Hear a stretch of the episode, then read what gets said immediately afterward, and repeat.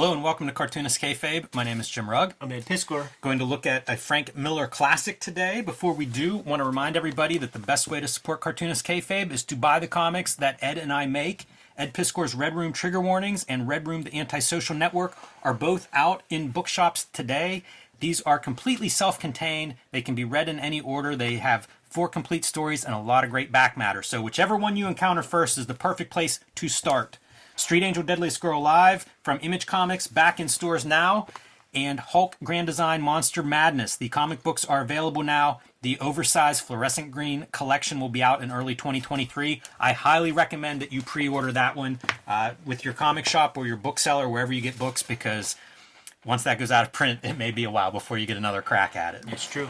But we are here, Ed, to talk about one of one of Miller's probably highly celebrated books. You know, the guy's got quite the career under his belt, different eras, and I think he has fans from each of those eras. But for my money, I remember buying this. It's one of the few double dips I did back in the day when this was coming out. I just thought this blew my mind. Yeah. This was one of those where I think it's Miller and Lynn Varley, and they are maybe the peak of their collaboration. Varley's bringing a lot to the table on this. Yeah. Miller knows to give her a bunch of space. I think at the time there was stuff about him going to Greece to get, you know, kind of reference and inspiration. And I assume looking at color and lighting because that stuff's very specific.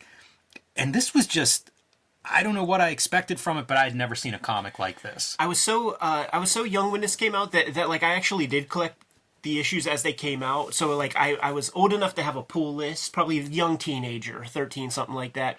And I this is the one where this is the, like the swan song, I feel like, uh, for the collaboration. There was Hell and Back where Lynn Varley does colors. And but, I think that's after this. But it's yeah, but but it was never to this rigor. It was never to this extent. She was almost doing just kind of like washes, and it was much more simple. Uh, he's pushing himself further to the abstract, and you got a lot of cool, sharp lines, like you just straight lines that you could. You, that you could uh, position in different angles to create these awesome compositions and just give her so much space to do what she does best and it's the collabo like it's it's the it's the problem like we'll look at xerxes you know we'll have tom one when we do a xerxes one and you'll see where Alex Sinclair fucking lacks compared to yeah. like what we're looking Lynn at. Lynn Varley's right special, and this this felt like it was her showcase. And it feels European, you know, revisiting this week felt very much like European albums. Feel like there's something that's probably on Miller's mind, and it could be the color, could be the reason that I feel that way, because that's something I associate with the European stuff. A lot of the uh, the liberatory kind of painted, you know, figuring out how to do modeling and things like that we are going to look at the single issues because I think it'll fit the camera a little bit easier. But I do want to just kind of mention the unusualness of this this format. You know, what you have here are two page spreads side by side. Very unusual. I did not know a comic of this sort, this format before this. And Holy Terror is another version. He's done this twice. This. Yeah, he's done this twice. And, and and what happens is certainly with Holy Terror, I don't think it was that was never the thought, and I actually don't think that this was the thought for for the final piece either. It may not have been, although clearly he's designing this book as spreads. As spreads, yeah, no doubt. But when you you could have a reveal on every page if it spreads, but when you have two adjacent pages, there might be something established here that like worked better as a page flip. And and that certainly is the case with with that um, Holy Terror comic because you could also see the bifurcation of the art. Mm-hmm. So like you could tell that this is a patchwork, you know, former Batman comic or whatever. Yeah. So again, for ease of video, I'm not going to use this one. But Ed, if you see anything noteworthy, you know, pull it out. We'll yeah. do uh, we'll do comparisons and, and see what's going on with it. And there are some notes about that that I think will come up in our conversation. And one of the first ones, man, you know, like this is just 100% Lynn Varley painting. Like there's oh, yeah. not even line arts uh, here. And Miller doing lettering, probably his cleanest, neatest lettering. Yeah, straight rapidograph shits, man. It's it's very uh, very clean, very clear, and it makes me think of stuff like Sin City. He would do things like um, I think it was in that Yellow Bastard where the guy gets hung on like page one, and we get like two blank black pages where it's like, wait, is he dead? What's happening? You know, and you turn the page and it's like, no, it's not going to end that way. Playing with format, playing yeah. with page turns, and, and really utilizing the entire form, you know, like mastering that entire form. I think that that's on display in this a lot. Sure. Because you can see we've got full page spreads as the Spartans are marching. But he's also kind of manipulating how our eye moves with some of his lettering Yeah. and the placement of that.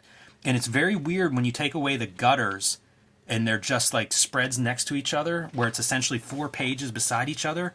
It's very odd, the gutter, because you have remnants. Sometimes it's in the way the word balloons are arranged, so it's almost like four pages at times. It's odd Yeah. but definitely an interesting experiment. And this opens with just these beautiful paintings as uh, the Spartans are marching, 480 BC, and the story's relatively simple. Um, he references 300 Spartans, the movie, which is this famous story of like the Persians invading, I guess, Greece, and the Spartans being like the first line of defense and really putting certain uh, combat strategies in place to be able to stand off against a gigantic army with only 300 fighters, uh, at least long enough for the Greek forces to rally uh, behind them. Right. And man, does he glorify! It, it's funny. There's a uh, there's a there's a great letters page in one of these issues where they send it out to pros, and one of them is Mike Mignola, and he's talking about how, well, there are capes, but they aren't superheroes, and it's like the way Miller describes these Spartans. It's pure superhero language. Yeah, it's real macho stuff.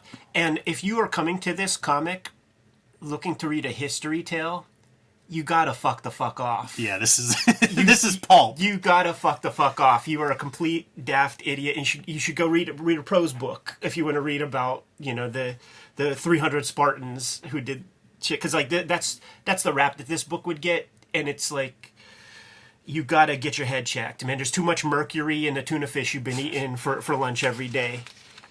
Yeah, it's a good point because this is one of those like um, historical stories, epics. You know, it's a myth almost. Sure. Despite having some root in history, like it's just this story that's that's been told in that kind of grandiose way. Like it's, real hard to tell what what how this references real history. it's real butch. Yes. And I was doing I was doing some reading just out of curiosity uh, about like the Hunchback dude. Uh, you know, like was that a character in history? And and there was, and he was not, by all accounts, he was not, you know, gimped out or whatever. Uh, he was. They called him a politician, so he fucking made a political move to diss his homies, to diss his people. Yeah, it's that's interesting to think of him as a politician historically, and then how does Miller, who I think is very critical of politicians, how does he visually represent that guy? There's there's a lot of that. Like like Miller's still putting his his stuff in here, getting some some artistic stuff across. Man, we'll see when uh, Leonidas is going to visit the uh, the oracles. Right. Um, so this opening part is they're is they're marching along. One of the soldiers stumbles, and his captain's sort of kicking the shit out of him. It's all set up for just how tough these guys are. And it establishes hierarchy. Yes. Like so so some some goofball. There's no room for error. yeah, soldier, captain, your Yeah. your hierarchy. Uh, you know, kind of reprimanding him, punishing him, for- Destroying for, him. for stumbling, and would have killed him. The captain does not hear Leonidas give his order. Yeah, the next man up the totem pole. This is the top of the ladder So- with this group. So he has to punk down the captain. Yeah, exactly. Yeah, he knocks out the captain, and then he has the first guy. You got to carry the captain. Yeah, now. you didn't do right. I'm not doing you a favor. No. So you better fireman carry this dude. He's giving him Verne Gagne drills. yeah, he is. Yes, that's exactly right. He's building up that cardio on that boy. They nickname him Stumblios. And uh, I mention that because at the end of the story, we're going to refer to him as his real name as the battle really gets to a peak. gets a- and it's a, uh, a big moment for him. But that's the thing. Like, like, uh, there's a few separate characters established, and they all have their kind of arc, their purpose. There's, there's not. The fat is so trim. This is a very lean It is. story, and uh, there's not Spartan, one. if you will.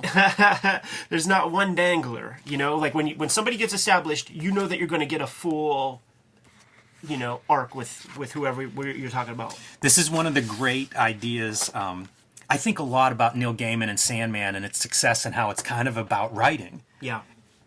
it's hard not to put that stuff in there, I think, if you're a writer. And this is Miller putting it in with Dilios, who is sort of like the storyteller, the guy who's going to entertain the soldiers at night. And we'll see him used a few times. And sometimes Leonidas is telling him, like, you need to inspire these guys Yeah. tonight. You know, you need to rally the troops. It, it depends on kind of like where they're at. And that storyteller is a big manipulative part of the psyche of this army of 300. There's there's all those things that they're vestiges that, that we still use today. I mean, just literally banging a drum, keeping dudes in a rhythm. has intimidation uh, components to it. It has cohesion uh, elements to it, and, and that's that's an old deal too. I and this is the oldest of propaganda that's being spun, basically talking about how, how we're such fucking badasses, and, and your Yep. leader is the baddest ass motherfucker of them all. That's exactly right. This is our king's origin story, but it is very much like intertwined with kind of the history of Spartans and their lore and its exposition. From just putting together a comic book, it's giving us the background that we need on what is a Spartan. Here's another motif of Miller, man. If you go back just one real quick, dude, uh, we got our survivor, um, eating rodent, you know, eating bugs and rodents. Uh, we we looked at that Ronin two preview piece talks about eating bugs and rodents, and can we forget the All Star Batman part where he kidnaps young Dick Grayson after his parents That's right. get murdered and forces the boy to live in the Batcave eating uh, mice. Wow. Propaganda for the uh, New World Order, right? When we're all going to be eating bugs. um, cold, hungry, far from home, and defenseless. Yeah, so so dude, you're really getting was prey. You're getting the dude over. Absolutely. You know, he's he's he's fighting a monster and he's going to win. How about that wolf, dude? Like this is what you get. Like this is what you get when you do not fucking trace f- photographs from Google image search when you type in coyote. You know, you could push things and get crazy with it. Yeah, and this is a preview of what our story's going to be. Absolutely. This boy cannot fight that wolf. Yeah. There's no way he's winning in this scenario. He's got to use headspace. so he finds a space that's going to take away a lot of the wolf's powers, and uh, that's your moment. And I love this as a It's two-page great. spread. It's great. This is such a classic thing of having like the big projected shadow on the wall. You know, you often see it maybe in an alley shot or something like that in a superhero comic. It's so cool. And it's I, I did something like this in Street Angel where I have a punch on one side and you turn the page and see the guy getting punched on the other side, where like you're reading across the page. Yeah. And that's what you get here. Very cool. And the boy comes home. he's got some vines on, baby man. He's got straight up like Yeah, he's not cold. Not not cold anymore with his uh, wolfskin coat on. And that's the king, you know. And again, it's it's a good way to handle exposition for this story. good lettering here, man, because all these dudes have their cocks out as they're celebrating, holding their big spears, shouting their king's name. Like, you know, that ain't the greatest look. Look at this for just marks, because we're gonna have all kind of these like Miller marks, just big heavy shadow line. Yeah. Not even reset. You know, that's not a rock texture. That's not a fold in a robe. But you're able to sort of go with it. You know, it's it's an indicator. How about And- this stuff? See, this is what I'm talking about when you have these spears and you could do all kinds of design things with it. You know, you got the chaos of these guys laying there just trying to find some kind of comfort. Yeah. And the king is not sleeping. He's still, 40 years later, still the badass of the group. Leading by example. Great colors by by Varley to kind of push that night sky. You know, we've seen the crimson. crimson. We know how red that stuff is. Uh, that little bit of illumination from these from these small fires. Yeah, and it works great, that little bit of orange against your blue and navies of the night.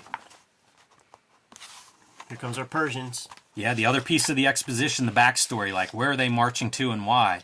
And it is uh, a messenger from Xerxes coming in to basically make a deal. We'll spare you. Harkens back. I mean, you can't. You have to think about that. Um, that Batman uh, splash, Oh, for sure, 100%. I think even the pose Yeah. is, is a straight on reference to that. which makes you have to acknowledge that Frank Miller is one of the great horse artists in comics. Man, horses. And it's then, so and, cool. and then there is the Dark Horse. I feel I feel like that's salesmanship. Yeah, this should be on uh, Richardson's wall. Yeah. This this piece of original. I like this choice of having your line art for the background horses not colored differently. They're background color. They're open. Just the dust just get kicked up. Yeah, absolutely. And look at it's all earth tones. Like, you know, we always talk about like brown, like, but this is like, this is where you should be using oranges and browns and neutrals, especially against that crimson red of their capes. Yeah, but you know what? We say that, and you can still find blues, even purples in some of the flesh tone Yeah. pieces. So, and then it's punched. Like you'll get the purple clear in like a ribbon or something on the horse. Yeah, and whenever you have the little bit of blues, what a focal point in a world of orange and brown. We go right to our guy with the with the orange hat on, or with the blue hat on. Yeah, and you can really separate the gangs. you know, through costume and color. So the meeting between the, Look at uh, the cartooning here. Spartan That little King, guy. yeah, It's amazing. the Spartan King and the messenger from Xerxes, and uh, the Spartan King's not having any of this. I fucking love this piece right here. It's one of the most memorable because it's just it's just pure fiction, you know, like like once again, for the people that are coming here for a history comic, get the fuck out, man. We're having some fun. And if this is like Blue Line Method, I have to assume that there are just a lot of happy accidents that are happening for Lynn Varley to communicate the the um, volume of these bricks. Because because I think that it's some of it's by by accident where where where like the you see like the highlights? Because you see full brush strokes yeah, and then when you see highlights like I don't know how you even see the blue line after you put down a wash because it's a very thick opaque looking paints that she's putting down yeah, it's a good question. It's possible you're doing some of like the shadow lines first, Right. Like you're going over some of the blue lines to, Yeah. to to get some of those. Who knows? Maybe she painted it more than once too. You know, like that could have been part of the process of learning how to best. Uh, That's what Alex Ross did did on that uh, that Fantastic Four thing. Like he would show like three four pages of just different color choices and tries. Yeah, I, I see that with different people. Um, like Steve Rude's sketchbook, you would see like cover mock-ups where it's be like a bunch of these little tiny, and it just colors. Yeah, So Leonidas says no, kicks the messengers down into this pit along with their envoy, and then that's it. War begins, and that's the end of our issue. So once again, like Miller, this is to me, this is Miller at the top of his game. Yeah. You mentioned no fat. I think that's a sign of being at the top of the game. But ending an issue like right here where the war begins, we started with the soldiers marching for that battle.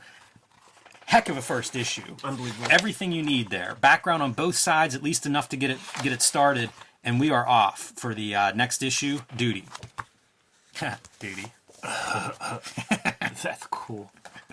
Show the spread, man. Show the spread. Yeah, all of these covers are this uh, wraparound deluxe. Look how minimal the drawing is on there. A lot of uh, Varley putting in that moon, putting in your metallic surface on the shield, Absolutely. but really, really uh, not a lot of drawing. You know, in a weird way, like this is your sequel to Dark Knight, Sure. and I mean that from a visual standpoint. Yeah, no, this is her really showing up, doing her thing, and and him like look at him pushing the abstract, Just shapes. just shapes, and then just you know you know what he's doing with this man. If you divorce yourself from the color and really look at it, and there will be very good examples along the way. We've passed up some. He's going full Hokusai here. Like this is this is like classic penmanship of like the old days. You know that like this looks like Japanese calligraphic image making.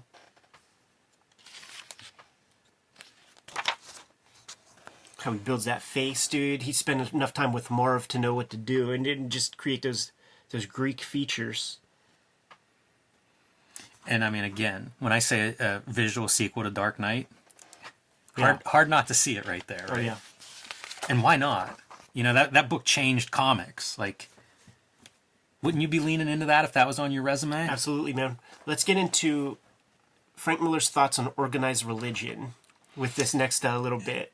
You know what's fun is like you read this through through that idea, and he is so critical of politicians, of of these like leaders, right? And Yeah. and why Well, not, man? What's be- the evidence to not be that way? It would be these guys who are trying to censor your comics and shit like that.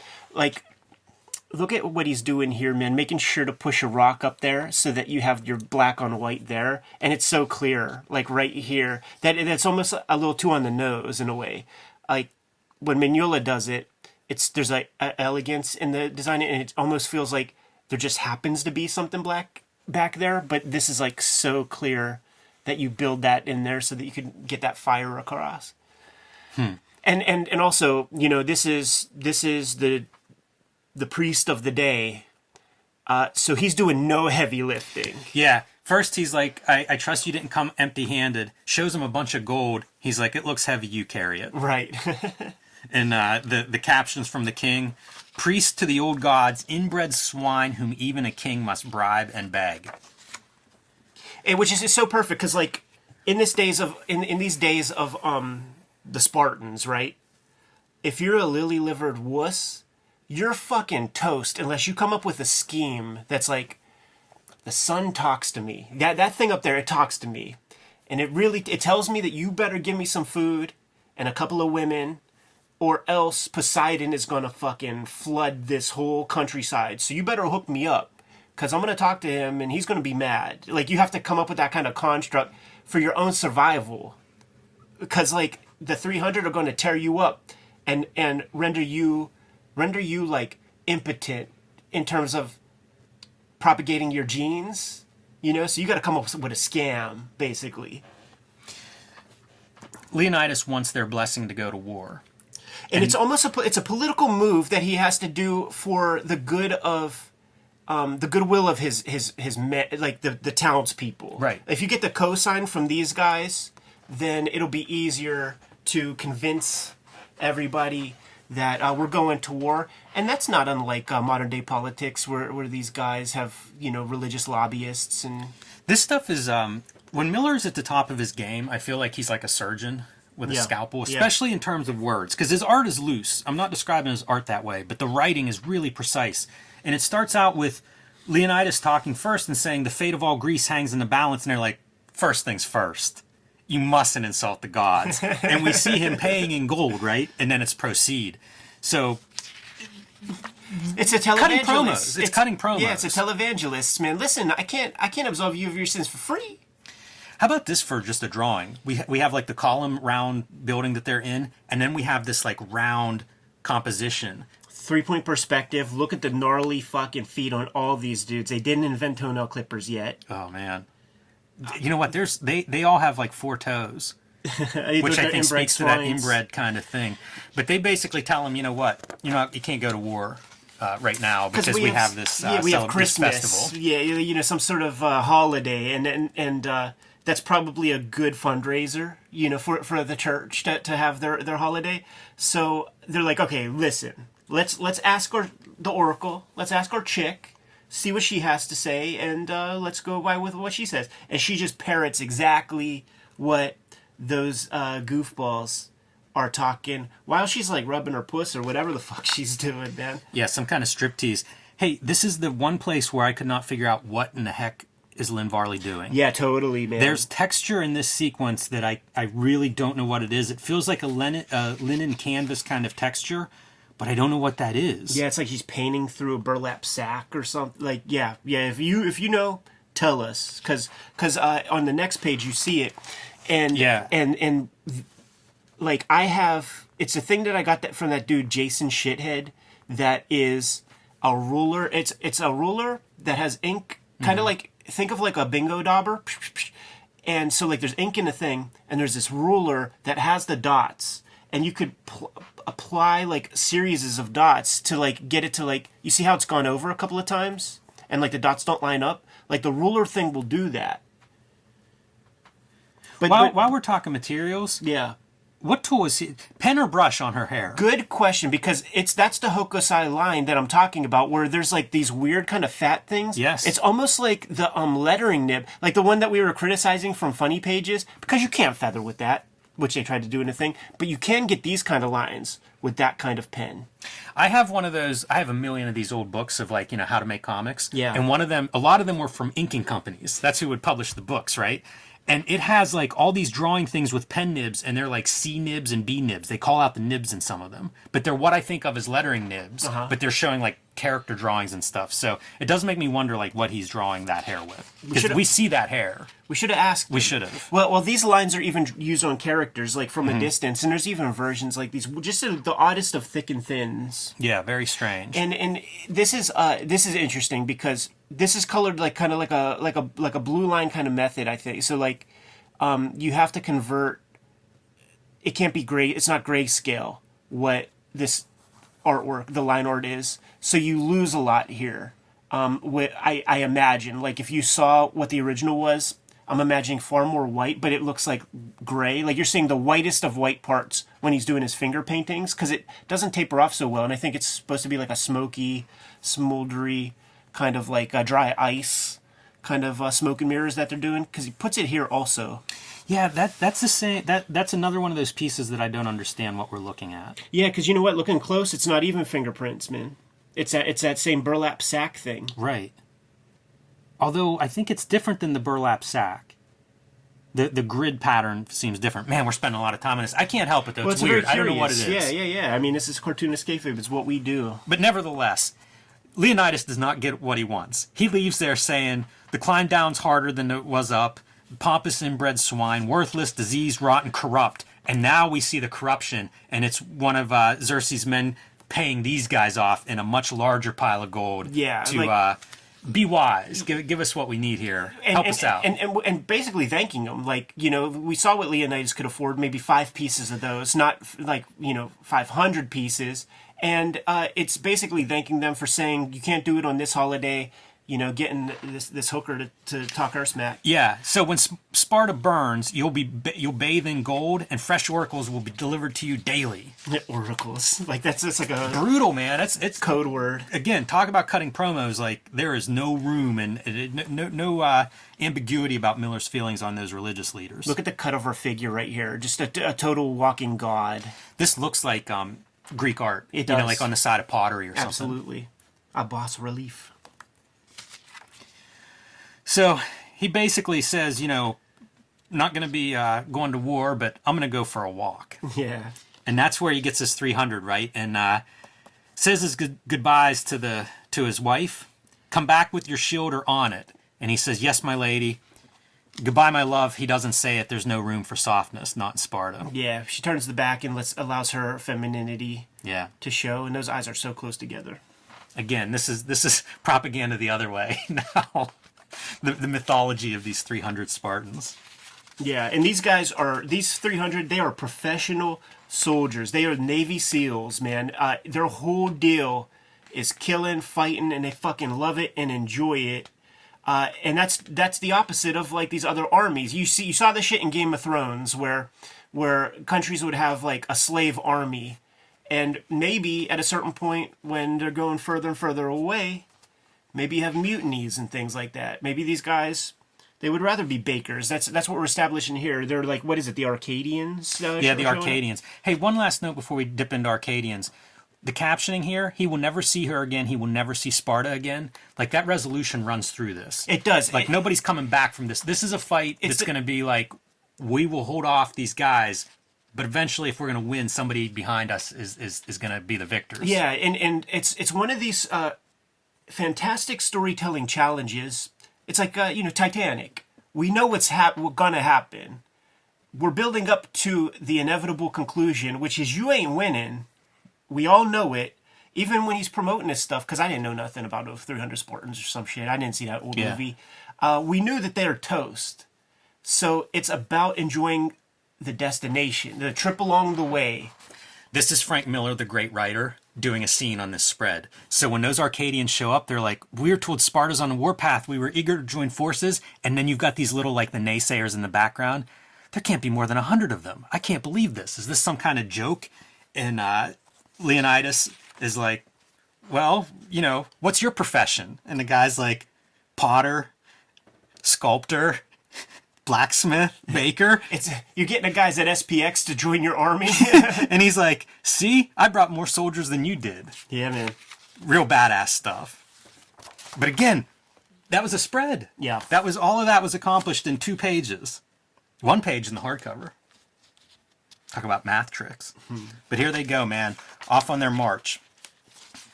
And this is all based on this moment, right? Like there's a strategic spot. Check this out real quick. Like like just as a spread like look, it works as two two page spreads. It Yeah. really does, doesn't it? It does. You know, it's it's not continuing into the next, but just the the flow and the shape of everything it really works together. You think that's a happy accident? Could be broken clock is right two times a day, but this looks so clear, right? It's so great too to go from like the sky light into the sky essentially black. Yeah. And then the hot gates being the uh, See, the this light. this is such a cool thing on Miller's part. Like, he built up enough equity in the company that he can get them to publish a different shaped book. Oh, you know what? It's it's worth noting too. The editor on here, he often works with Bob Schreck around this time period. Diana Schutz's the editor on this, and I don't know how much she did. You know, maybe she's part of the team in terms of like, let's sell Mike Richardson on uh, doing this unusual format collection. But I, I think it's noteworthy because I feel like she's one of the interesting editors, and there's there's a handful of those in comics history. Yeah, I I love this spread. Like just seeing those little spears, it, it really sells you on on a scale. Mm-hmm. You know, and it's such a simple. It would be hard to have the balls to do this. Absolutely. You know, because it's just a, a line, like lots of black and a bunch of little straight lines. You know, it's nearly Tom Gauld. And, and then you let Lynn Varley do her thing. It's a one second read. Here's your Dark Knight. More Dark Knight.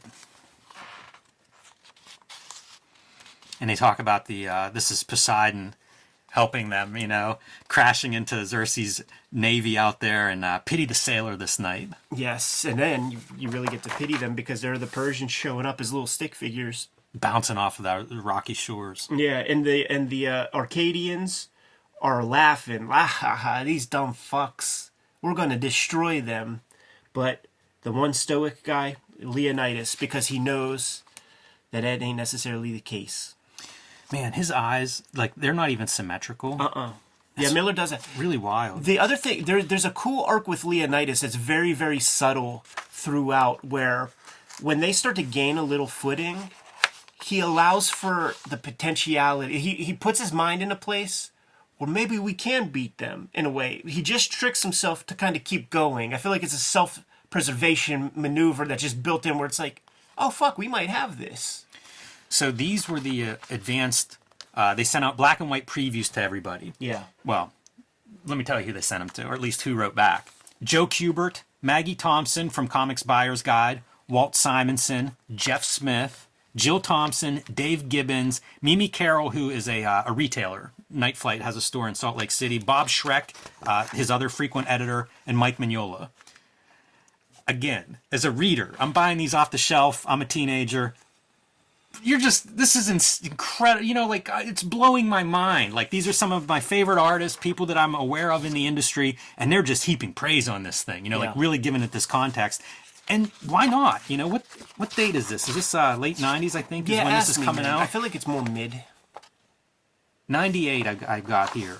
So late 90s but it, it gives you that context of like the 90s were you know i'm checked out of a lot of comics by this point so this is popping this is something that's pretty exciting at that time frame Show the spread. Show the spread. Uh, when I, when I went to the Kubert Does that make you think Bernie Wrightson? That's what I think of with like that grotesque kind of shape. Yeah, it's amazing. Um, Joe Kubert did a Sin, Sin City uh, pinup with uh, Agamemnon and eating a sandwich, and, and then you see him in the back there.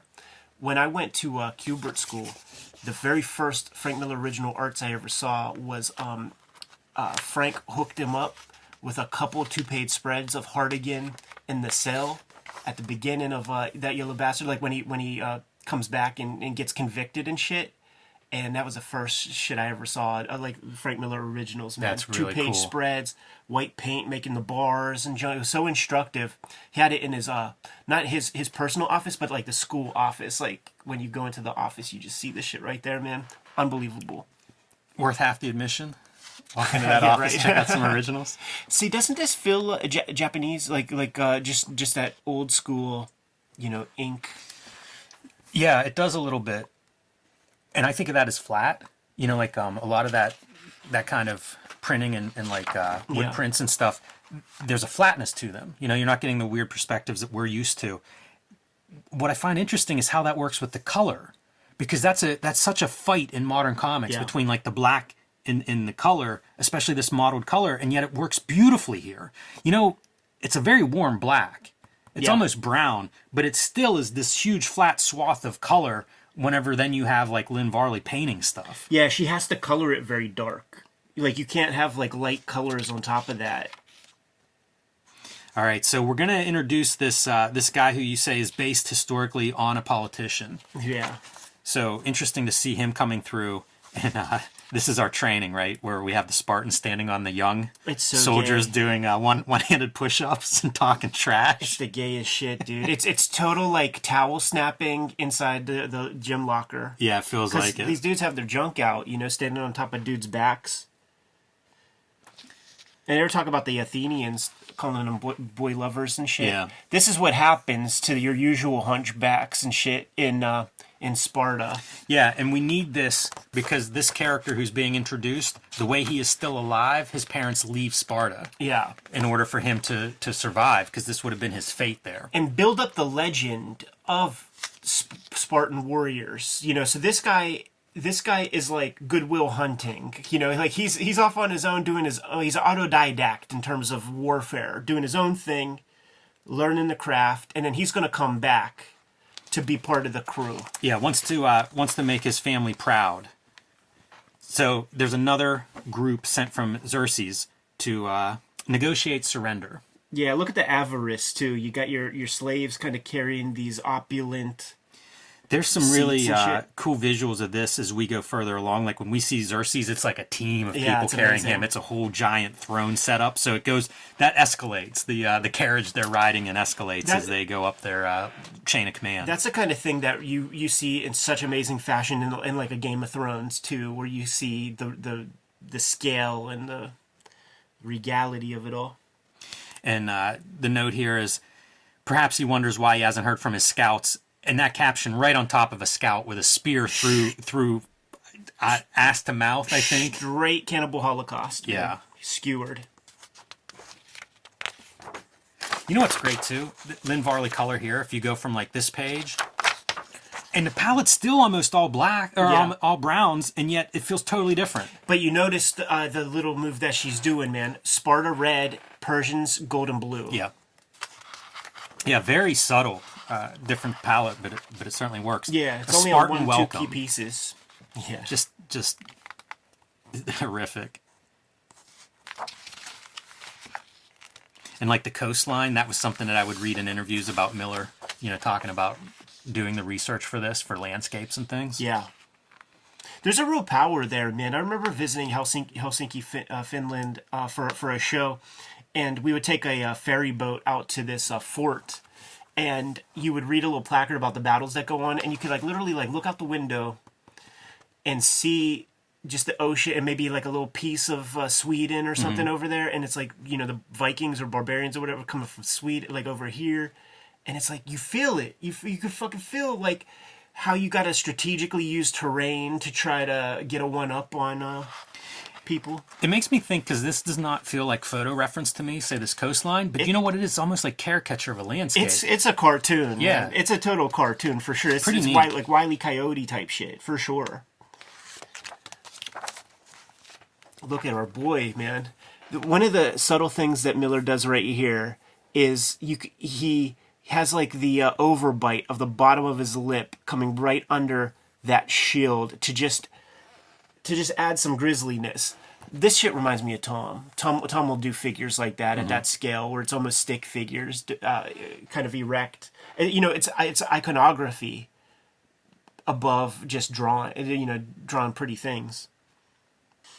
And this is uh this is important to like you you you have like a little calm area where these guys could spin their yarns, rest, all of that. So if this is given up, like that's a bad thing, which gets established. Also, every story ends if you flip the page, Jimmy. Every story of the or storyteller guy, it always ends with uh, them turning their ass to their uh, vil- to the people they dislike. It's always it's always about like showing them your hind parts. This is a pretty strange piece of cartooning because we have two people talking. Yeah. And they're kind of their texts are somewhat independent of each other. Mm-hmm. They're not they're not talking to each other, but they're both running these uh, two two streams of dialogue. And whenever finally the, our Persian loses his temper and says, "Damn you, you will listen," then it's time for a fight, and they cut the guy's whip arm off. You know, they talk about the slaves that the Persians are using, and even here, you know, like as part of that group that's coming to meet. And uh, yeah, I mean, I, I think every piece is something that, that Miller has considered. You know, the idea that that's a slave driver. Right. And you see the Hokusai lines here. Like Totally. look at the you see what I mean? Just like weird thick and thins, doing it very fast. I think Varley even reinforces that with some of her color choices. You know, like for some of the shrub work around there. Totally, just like it's in line with those. Yeah, daubs of uh paint. Yeah, and the story that uh, Dilios is, is telling here is it's almost like the uh, Good Samaritan or something, but it ends with every Greek knows, but only the Spartans choose to do it, the right thing. He says our arrows will blot out the sun, and he says then we'll fight in shade. Yeah, I think that's that's like one of those.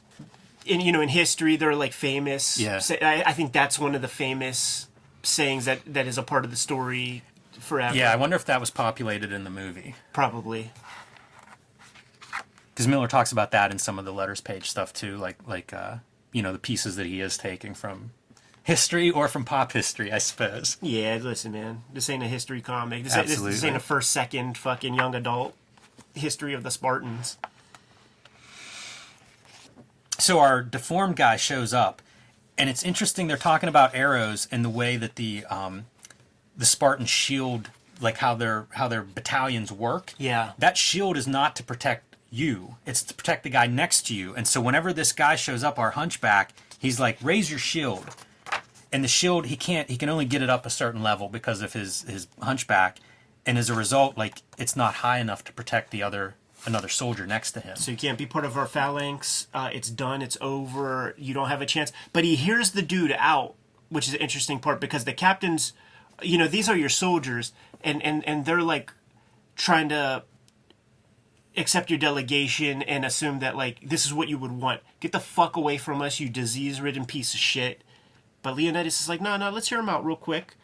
I feel like this hunchback could have been like um you dress him up in a Persian garment. You know what I mean? Like you like you kill a Persian, and you put hit like that Persian's uh, accoutrement all over him, and then you you bring him out at the front and say, "We're gonna cast spells on you, motherfuckers, if you keep if you keep uh, if you psychological warfare It was done. It was done against the Spartans because they never saw elephants and shit. I remember. Yeah. I remember watching a uh, special like when 300 the movie came out. There were all these like sure learning channel specials and uh, never seeing elephants before and like being scared to death hey how much is this lynn varley almost going black and white you know this is kind of this Yeah. emotional scene and then if i read this correctly our guy attempts suicide right once he's rejected yeah, from yeah, the king it's not like he's pushed to his death. He the king leaves and uh, You know we, what? we leave our guy on the top of the mountain and he just jumps off the cliff. Go go back a page. This page look at look at the paint sitting on top of the black. Okay. It is not this is not blue line. Because the ink is i mean her, her painting look at leonidas's stuff man. You see what the Yeah, black you can is? see it here too and then clearly. so she is painting on top of black like a, a black piece of art interesting because because that's not that's not every page Yeah, because it's not every page, it does make me wonder if that's something with the if the transparency is not opaque. I, I yeah, I just don't know because some of it really looks like paint on top of a black line. Like this part right here, Yeah. you can see outlines almost like um, not a halo, but you can see where like it's black on the inside, but the You- edges you are, know what are redded. you know what if you just look if you just look at the like so something that's fully black right Yeah, it's a cmyk black right. like you look on the previous page the black is pure black but like it's a total cmyk black everywhere Do you think they're controlling that, or do you think that's just a print? I, I don't. Variation. I, I think I think that maybe this page was fu- fucked up. Like like they had to do it some other way. That's a question. because that's such a control thing now right Yeah. like you could control that now digitally i don't know about 98 that anybody's even thinking that way you know it's probably possible to do that but nobody's thinking that way You're right, right. Because like now we're back in full like black plate. Can we just show people real quick, man? Like like the black on a piece of acetate. yeah this is when we say blue line this is literally blue line you can see the blue that is printed out on this is like a heavy you can put wet media on here. And that's what they did. Yeah. you know this is painted directly on here. The blue line is there because you can paint over it and it won't reproduce very easily. You know it's kind of light. So you paint on there you tape your black overlay and then go photograph this. Yes, and or photograph this separately where this is your black plate and then this is shot to get your uh, four color mix. We're either going to do or have done a uh, more expansive video on on the process, but uh, And we've seen some of Lynn Varley, Frank Miller's um, Elektra Lives Again pages, which are done that way. Yeah. You know, you have your black line taped on top and Right. painted underneath, which is what we assume this is but maybe that isn't. You know, like maybe this is another technique where she's painting directly on top of a black. It was just that one Line. page though. Yeah. Like I'm gonna keep I'm gonna keep my eyes peeled to see if I see more of it.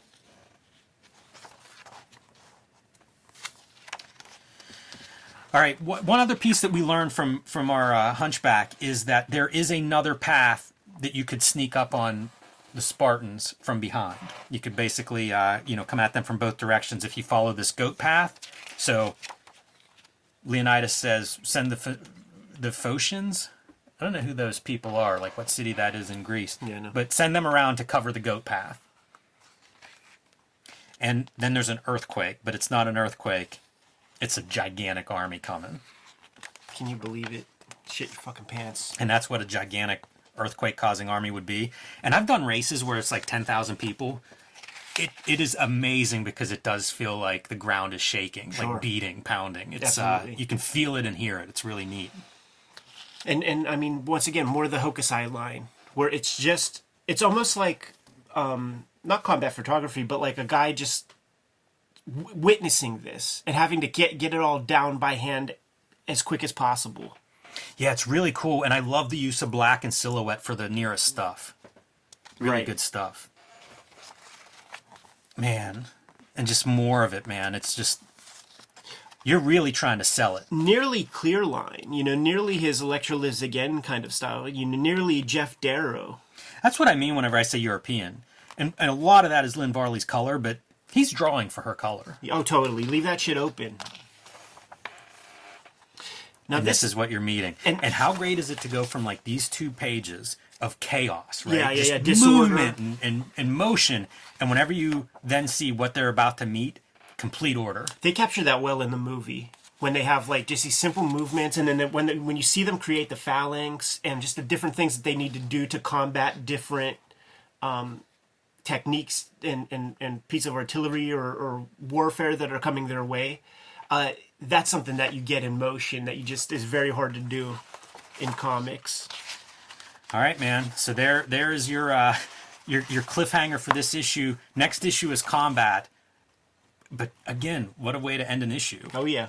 If you don't want to read the next one, I just I, I don't know what to say. Like it feels like that's a perfect setup for an issue, not a cliffhanger exactly, but like a come back next month. Love it, man. It's called 300. So you show the Spartans on the front piece, and then you got, you know, the, it's Crips versus Bloods. Great cover. Once again, a wraparound cover. And if you pay attention, this is not 50 50 Spartans and Persians. It's about 60 65% Persians. Yeah, it's all cheated. They're more than to half. This, yeah, it's cheated to this side a, a little bit more, but it still is that pleasing triangle composition.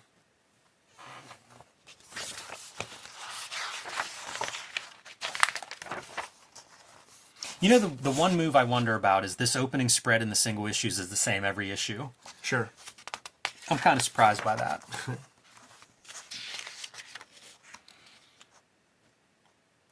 Again, perfect order. Your spears all look like they're coming from the same point. Yeah. You know, almost uh, your perspective, right, or your spears. Get that vanishing point together. And now it's just fights and carnage. Brutality and mayhem. A lot of, uh, a lot of, get, get the red splatter ready, Lynn. Carnography. How about that for a spread? The Feel- first day. Feels like a nod to the famous uh, Hal Foster Prince Valiant composition, man, where uh, the Knights of the Round are pushing a bunch of invaders off of a bridge. No prisoners, no mercy. We're off to one hell of a good start. Yeah, so so butch. And here we get to see the arrows that are going to blot out the sky. those are some Frank Miller arrowheads too, man. They're neat. You see those several times where it's almost in silhouette and they have those different shapes and stuff, very ornamental. Yeah, the one looks like a straight up fighter jet. It talks about like a thousand It harpies does look screech. like a fighter jet. That's a good one. Yeah, they'd be making noises. Like Yeah. shaped like this, they would make noises coming through. Um, this one looks like a horseshoe It or an omega sign or something.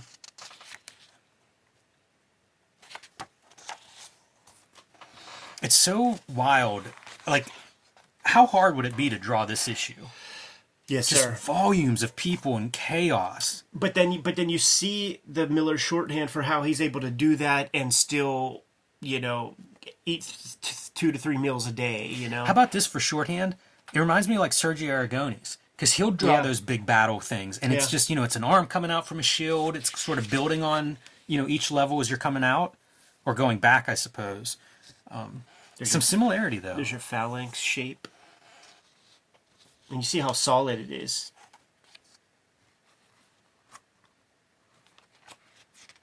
Yeah, it feels like the uh, the special teams wedge busters on a kickoff. yeah, right. Look at our boys, man. They're, they're having fun. Eating apples uh, in the midst of pornography. Man, and if you guys want to make this a drinking game at home, go for like uh, no prisoners, no mercy. Every time you see no prisoners, no mercy, throw one back. Probably won't make it through the series. I love whenever he does this, where it's almost a comics page Yeah. within the bigger two page spread that he's building. You know, to go from this size panel to like, Yeah, and he'll expand on that. He'll he'll do more of that in that uh, Hell and Back miniseries. It becomes a thing that he does. So here we go. This is our first view of Xerxes, right? Yes, sir. You give him the money shot. You give him that big low angle, big full page splash, and you make him look like a million bucks, as, eh. as Jim Cornette might say. Yeah, and it says so much. Like there's promo cut in here, man, because this is avarice. This is this is opulence. This is a soft punk that that like a guy like Leonidas like should should not respect. You know, we spent a lot of like I killed wolves when I was a little kid. You probably got hands soft as Charmin. And this is what I was talking about, like of all the, you know, it's almost a little town that's walking underneath his giant throne setup. Right. You know what else I see there? Jack Kirby Fourth World stuff. Sure, sure, and uh, you know hubris. It, it comes from it comes from the Greek, like eh, you know, flying too close to the sun with wings made of wax. And this dude thinks of himself as a god, and the mistakes that come with that. And then I start to think about like there's like literal Kanye lyrics where he's like, "I am a god." You know what I mean? Yeah, You can't believe that height. absolutely not. You're gonna be in trouble. The very bottom step, human being bent over. Do you remember Bruno, uh, the the Sacha Baron Cohen flick, when, when he had fucking Paula Abdul sitting on a bent guy and she was doing it like no like no big deal. She was she was real salty when she when she found out that she signed a, a waiver and is going to be in that movie. She's coming to Steel City Con. There it is, man. if she was there with the animated cat from that one music video, that'd be pretty rad. Maybe somebody could cosplay. I love that there's this little bit of like um, negative space, and he puts a caption in there. Yeah. and then it's almost like this next panel is built same deal with that kind of negative space carrying through. Yeah. But that happens to be like the panel shape. Yeah, it's so cool, man. Because like you see these guys kind of in the shadows. Uh, Little Will Eisner. Yeah. Yeah, and a, a lot of this is like Leonidas knows that they're gonna the Persians will fuck up. They'll just have themselves a harder time if they touch me. That'll cr- create a martyr, and everybody back home is gonna gonna be like they're gonna pick up a spear and get ready to fight. So so he can engage but this is like uh, you know when two two rival mob leaders meet you know you got you got your soldiers on both sides Yeah, and Leonidas leaves with this really great. What's your back? Your men look nervous. right yeah because they're all he's talking about like how they're all slaves and and they're all like in fear leonidas doesn't command that way. He has mad respect but this opulent man god they don't respect him.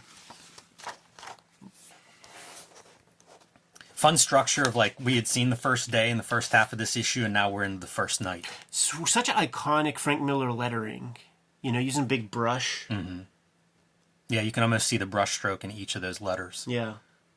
And it's and it's unmistakable frank miller And he's got the uh, his his move here is to pile up these these Persian bodies. Yeah, yeah, you got to do what you got to do to, to to instill doubt in people's minds, man. very creative the stuff that they're doing here in terms of um, who knows if there's any of this stuff makes sense as a strategy for war but for visual storytelling very easy to follow you know like they've piled up these bodies and now what they're going to push them on the next uh, the next wave of soldiers that are coming in It's one of those crazy things, Jimmy. Like like there's so much theory and, and theoretical stuff when it comes to war. And, and generals, they they will. It's not like you have five million wars in history to to get like a real good case sample and exactly what to do. and and technology always changes and and it's like imagine that game that you're playing where you got the fucking globe and terrain and maps of that stuff and you got to like use history even recent history but you get one chance and it may or may not work you know? Like it's not that refined a science really if you if you get down to it. What, what do i know? I just make comics. Speaking of making comics, how great are these immortals as characters in a comic? Like, if you're just thinking Frank Miller making a comic, boy, there are some good ingredients in this story. and, and once again right another piece of psychological warfare to go along with the physical combat imagine seeing these guys at a distance maybe not thinking at first that that it is masks and then you got these like gremlins coming at you that would make your heart heart beat a little extra and the, the body's paying off there. the immortals, we put their name to the test. It's slippery work, and a spear going right through the guy's eye. The the placement of the captions really great because often there's something right around them that leads you into or out of those captions. That's yeah. a visual. Uh, I mean, I don't even know how to describe what that is visually, but there's a payoff there. It's a moment. It's uh, wrestling cover fodder. yes sir yeah the crimson mask the buck 50 or the Kamala Hogan's uh, head on, on a spear issue. Brings in the uh, the Arcadians with with the place, something for them to do now. and they have big Call A's us on their amateurs, will they? they got big A's on their show. See, even that piece is the suggestion of good leadership in terms of directing, right? Like like manipulating these guys into feeling like less than. So now you got to prove yourself. Yeah, these guys aren't main event level, but there's a place for them on the card. Yeah, yeah, yeah. You just need lots of them to to to you know use up a bunch of arrows. Yeah. Brave amateurs, they do their part. And a man who fancies himself a god feels a very human chill crawl up his spine. This is his A-listers. This is his special forces. And uh, to, to kind of be beaten by Arcadians, boy, that's a, that's the ultimate psychological warfare insult, right? Yeah. Once again, more color over top of the black layer. I think there's a function to that here where where you need that background color and, and the black line to just merge to, to mesh better. Yeah, man, I, I wonder how this comes about. Would love to talk to Lynn Varley about some of the technical stuff here. Yeah, because you could even see uh, brushstrokes and spatter and stuff like like over top of the black. Because I've played with things like this, but it's again with like 25 years later in digital, you know, where I scan original art and you don't do the, the level adjustment. You Right. let the unevenness of the black ink come through on your final art, and it's exactly what this bottom piece looks like. I just know that's not how this was done. Yeah. Yeah, you can see some of the red paint on the top. It's clearly on the surface of everything. It is, yeah. Yeah, it's pretty cool. So this is this is the part where like they, they had such a successful little battle, and this is the little bit of an arc change for Leonidas where he's he's allowing himself to actually think like they have a shot. And that feels human to me. That feels that feels right. It feels um like you have good balance in terms of your own psychology because w- why should you feel like you're just going to commit suicide? You know, stay measured. Hey, man, we do have a shot. Trick yourself. You know, it's fake it till you make it.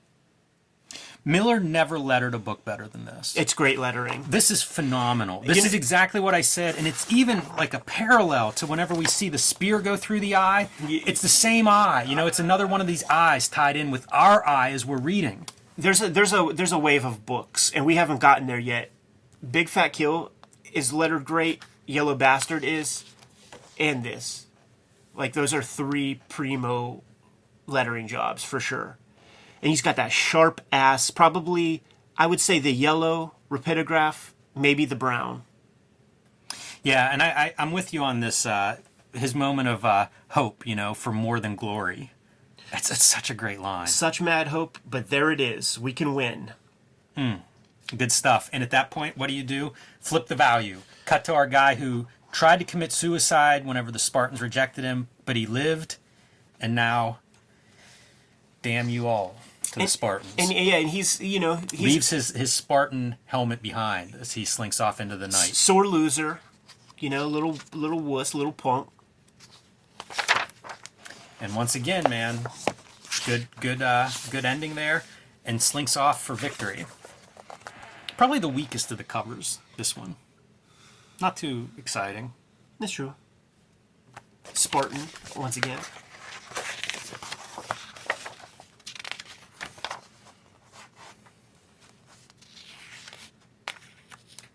Got your good guys. I mean, you got your bad guys up there. Got your good guys down here, kind of taking them out. Really feels like morning, where we're starting to see the sky is lighting up, but the silhouettes are still on the ground. That reads like morning to me. Yeah. Also, it feels like this could be one long. He should have run this one like across four. That that that, That, that, that'd be grand scale. It's so interesting to see him like really playing with the two page spreads.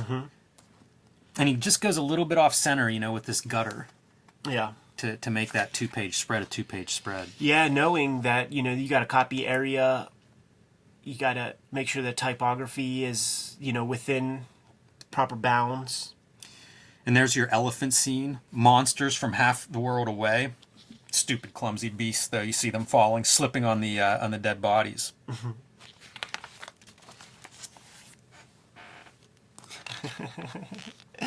And this would work, man. It's like fucking douchebag, hunchback, surely a virgin. You know, he couldn't pa- pay enough gold cougarans for an or- oracle to wet his whistle. I feel like there should be an asterisk down here, and it should be like by the creator of Sin City. Yeah, sure. Other books by Frank Miller. So uh, you know he's got his chicks, like like all the all the simple creature comforts, man. He's a simple man, you know. Like he he's got no attention, no love. Uh, we saw earlier that the Persians like like money is no option. Like they will they will spend money to their ends, and you know they're giving that little schmuck some grace because he narked out his his his, his homelanders. And look, all you have to do is kneel, and, and you see, this is what happened. Maybe I wonder. No, because like it was a politician that was not a hunchback. But I was like thinking, like, is this like where they get the you know rub a hunchback's back for good luck kind of thing? I was here about the hunchback gimmicks in WCW. Yeah, I don't remember those. I think it was Jim Herd had this idea of uh, have hunchbacks as a tag team that couldn't lose because how could you pin them? And Ole Anderson's like, I'll put an arm bar, bar on him and have him submit. right. That's the days of the juicer, man. So dumb. Pizza man, Jim Herd, Yes, that's right. Papa John CEO or something like that. Here we have Leonidas directing Dilios to uh, the men need a boost. Tell them a story, one that'll get their blood up. Still Butch, I trust that scratch hasn't made you useless so heartily, my lord. It's just, it's just an eye. The god saw fit to give me a spare. That's right. Butch guys, man. And as he's telling the story, man, we find out the fate that's going to uh, bring about the end of this victory. Absolutely, man. But but it's uh, but it's you know it's Dilios who's the one tasked with preserving the narrative, and he actually isn't that happy about it. He's like, dude, I want to kick some fucking ass. I don't want it to be two hundred ninety nine. Yeah, that's right. Like it's almost that thing. Like he's like the old men that have to hang back with the ladies to like you know divvy up the the buffalo carcass or whatever. Not going out to to get it.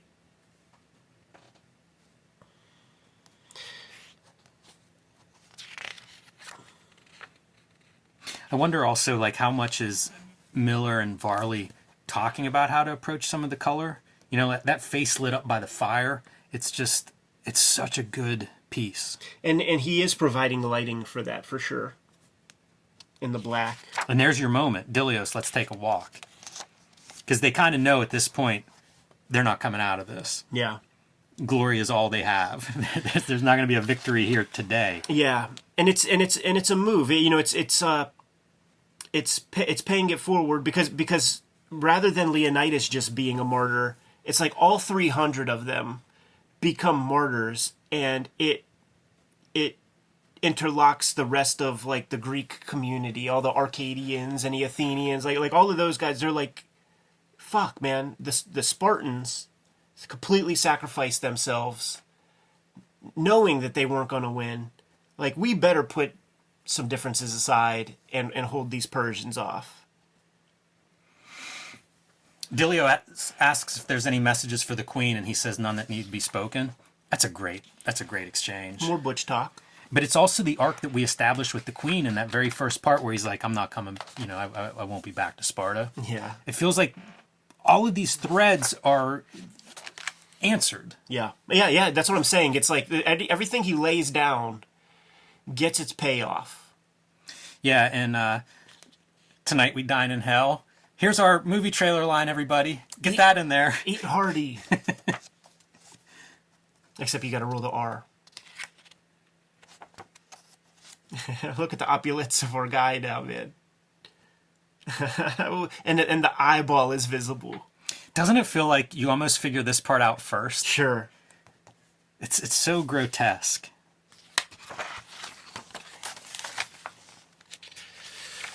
I remember there there was talk about Miller after Elektra Lives Again and not doing that clear line style anymore. Right. Yeah. Yeah. Yeah. And I wonder if something broke in him after drawing all of this stuff. Sure. Where it's like, we're not doing any more historical things, Yeah. nothing with armor or armies. Yeah, yeah. It, you know, it'd be interesting to, to like relook at that uh, Eisner Miller book because he talks about this a little bit about like the referencing of pottery and clothes and all the simple things in life that can be um, anachronistic if you fuck it up. Not easy. Not easy. That's a lot of time away from the drawing board. Um, and this is very spare in, in its work. You don't see the inside of homes and, and stuff like that, really. And there's that big pit. Like, he's taking liberties for sure. Probably using the movie. A lot of those guys would do that. Just Yeah. use use uh, Hollywood.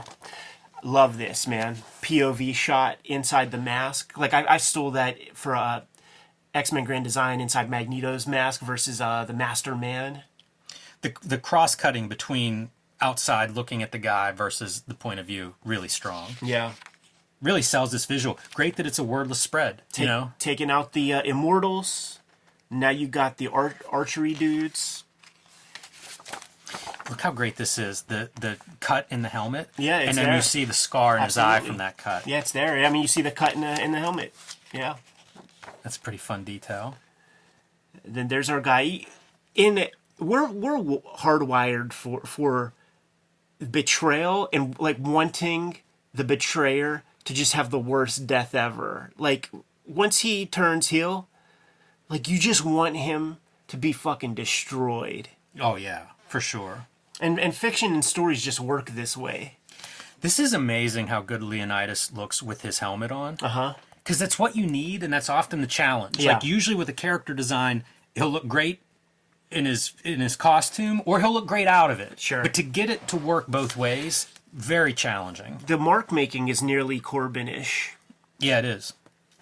Yeah, And definitely and the, armor. proportions and stuff. And you know, they still want to do kind of like a peace deal.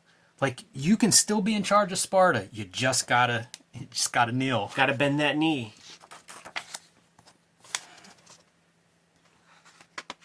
Yeah, not gonna happen. Of course.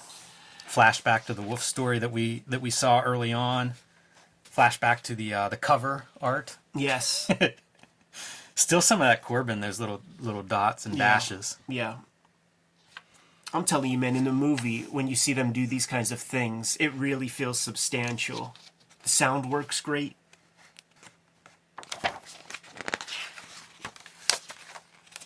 Yeah, and he does kneel, but it's just to feign a, a little distraction, lower their guard for a minute, and then he takes his spear in one last defiant move, tries to throw it to uh, Xerxes. Boy, he, he elongates this. We looked at a uh, the manga Hotel Harbor View where we have like four pages of a bullet traveling slowly towards its its uh, the heart. Kind of seeing the same thing, right? With the spear being thrown across several spreads, and just just a Not- flesh wound. Not flinching, standing up to it. But he's going to have. He's got that reminder now. He's got the buck fifty. He's got the. uh He's got the Omar. And also that that probably like he's a pretty boy, you know. So like to have that facial scar, he's Victor Von Doom. Once again, more painting over top of the black line here. Yeah, painting with white. Yeah. Maybe that's why you do it. Like like those other pages that where we had that. Like I don't know if there was that but maybe that's why you go over just like a black Xerox, as opposed to doing typical blue line. Could be. Look, some of those cool arrow points. Yeah. And this is pretty much a massacre, right? Oh yeah. It's a nice composition of Leonidas' head and the helmet. Not his helmet, but kind of as the page flows. Yeah, yeah. There goes Stumblios, catching some vapors. Man, we're going full. What is it? Throne of Blood. What was the Kurosawa joint? Yeah. Heck of a uh, And this is- battlefield, right? Yeah, and this is the martyrdom. Um, I remember in school reading uh, Red, Bat, Red Badge of Courage, and there was like S- Sergeant JC, Lieutenant JC, who, when he gets gunned down, arms go out, and then it's like JC, Jesus Christ. Like, we got our boy Akimbo splayed out, kind of. I mean, the full on official martyr. Man, those arrows make for a uh, quite a great design element on this spread. You need color. Like you see this, like the co- this would be a tough book in black and white Yep. um, for this kind of thing. You really need that color to separate. It would be so different. It would be. You know, I'm, I'm surprised there isn't a black and white edition of this. I would accept that artist edition. Yeah. Yeah, I would love to see that, especially if you uh, goosed it up with maybe a 30 page Lynn Varley piece in the back. That'd be sick as fuck. It'd be great. But this is where Miller really gets into leans into the propaganda of the story. And I think it's the stuff that made the movie so successful. You know, this idea of like this is your preservation of democracy. This is the legacy of, of these dead bodies. And you can see Dilios, man, s- spreading that story. Tell this story. Tell this story and uh, ready yourselves for war. Man, that's the stuff too, you know? Like, it's weird to make work this way. Never seen the Cape Redder Mm-hmm. in the entire book, man. When you see red at that level, is that airbrush? I doubt it. It may be some kind of an opaque paint, like a uh, an acrylic or something. I don't know. You see no strokes. Yeah, not too much. Wild comic. Oh yeah. You know, like like reading this when it's coming out, there was nothing like this that, that I knew of. And for it to be a hit, right? Yeah, you know, he he had high equity. Like it would sound like kind of like a boring idea. I think. Uh, you know, period pieces. Yeah. Like like how well do period pieces do in in in, in comics? I, I can't really think of uh, very many other ones. Um, but high buying temperature. He's not relegating himself to just accurate history. He's allowing it to be pulpy and fun and and super heroic. feels like he's taking a chance. Like he's Yeah. trying something here that there's no blueprint for this. This is almost coasting on like you go, oh, I did a crime comic with Sin City, it and now crime successful, comics are yeah. a genre again. Yep. Let me do this historical war comic. I think it's the way to go. You know, like I, I think I think that's totally uh, for. The, he loves comics. He loves the culture of comics. Uh, he knows manga at least on a superficial level.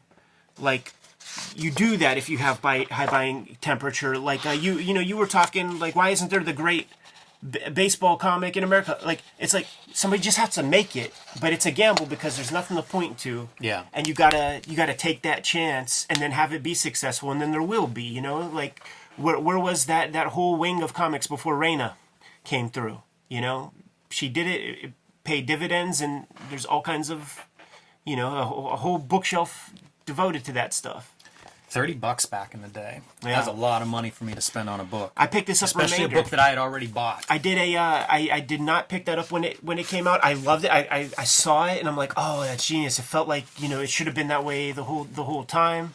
But uh, in one of the very first show and tell videos, man, we're just like pick up a bunch of comics and show your haul. I picked that thing up for I don't know five ten bucks or something, um, because it was something I lusted for. It felt like the right way to read it. Um, but you know, leave it up to the kayfabe audience to decide to decide the optimal way to read the comic. Super fun to go through. Heck of a book. Such a It- joy. It, it really feels to me like you know we talk about Miller and and sometimes critically. Sure. To me, this is this is a certain peak of his. Yeah. And and you know it's almost like a very fertile period when he starts doing creator owned stuff when he comes back from hollywood and he's doing Sin City and Hard Boiled and all that stuff. I group this in with that period. Yeah. And it's really fertile. And then, I don't know, something changes. But it feels like it's around that, it's around 9 11 or something. You know, it feels like whenever some sensibilities change there. But this stuff, there's a lot of precision in, in many of the spreads in here. Absolutely, man. Amazing compositions. You good to go? Yeah. Kayfabers, like, follow, subscribe to the YouTube channel, hit the bell. We'll notify you when new vids are available. Jimmy, tell the people what's out there. Street Angel, Deadly Squirrel Live, back in print. Eight complete stories of the homeless ninja on a skateboard, perfect for the superhero action comics fan in your life. Hulk Grand Design Monster Madness. The comic books are available now, so if you can't wait, pick those up. But the oversized Treasury Edition, fluorescent green, will be in stores in early 2023. Highly recommend that you pre-order that wherever you pre-order books. And join me on patreon.com slash jimrugg, where you can download a lot of my out-of-print zines and mini comics, as well as some e-zines, like a collection of all of my freelance covers I just posted last week. So join me on Patreon. Red Room, the antisocial network, Red Room trigger warnings, murder on the dark web for fun and profit is the name of the game in the Red Room universe. Each of these trade paperbacks contains four complete stories, as well as about 70 pages of additional material, and I'm serializing new stuff on my Patreon every Tuesday. Three bucks get you the archive there. Patreon.com slash edpiscor. I have all this material up there, more than 300 pages. Get to those links in my link tree in the description below this video to get to all those destinations. Keep buying our comics. It keeps the lights on in the kayfabe uh, studio so that we can keep making these videos. Jimmy, tell the people what else we have out there, man. Subscribe to the Cartoonist Kayfabe newsletter at the links below this video. You can also find Cartoonist Kayfabe t-shirts, merchandise, mugs, stickers, all kinds of good stuff at our spread shop, also in the links below this video. It's another great way to support the Cartoonist Kayfabe channel. Giving those marching orders, Jim, will be on our way. Read more comics.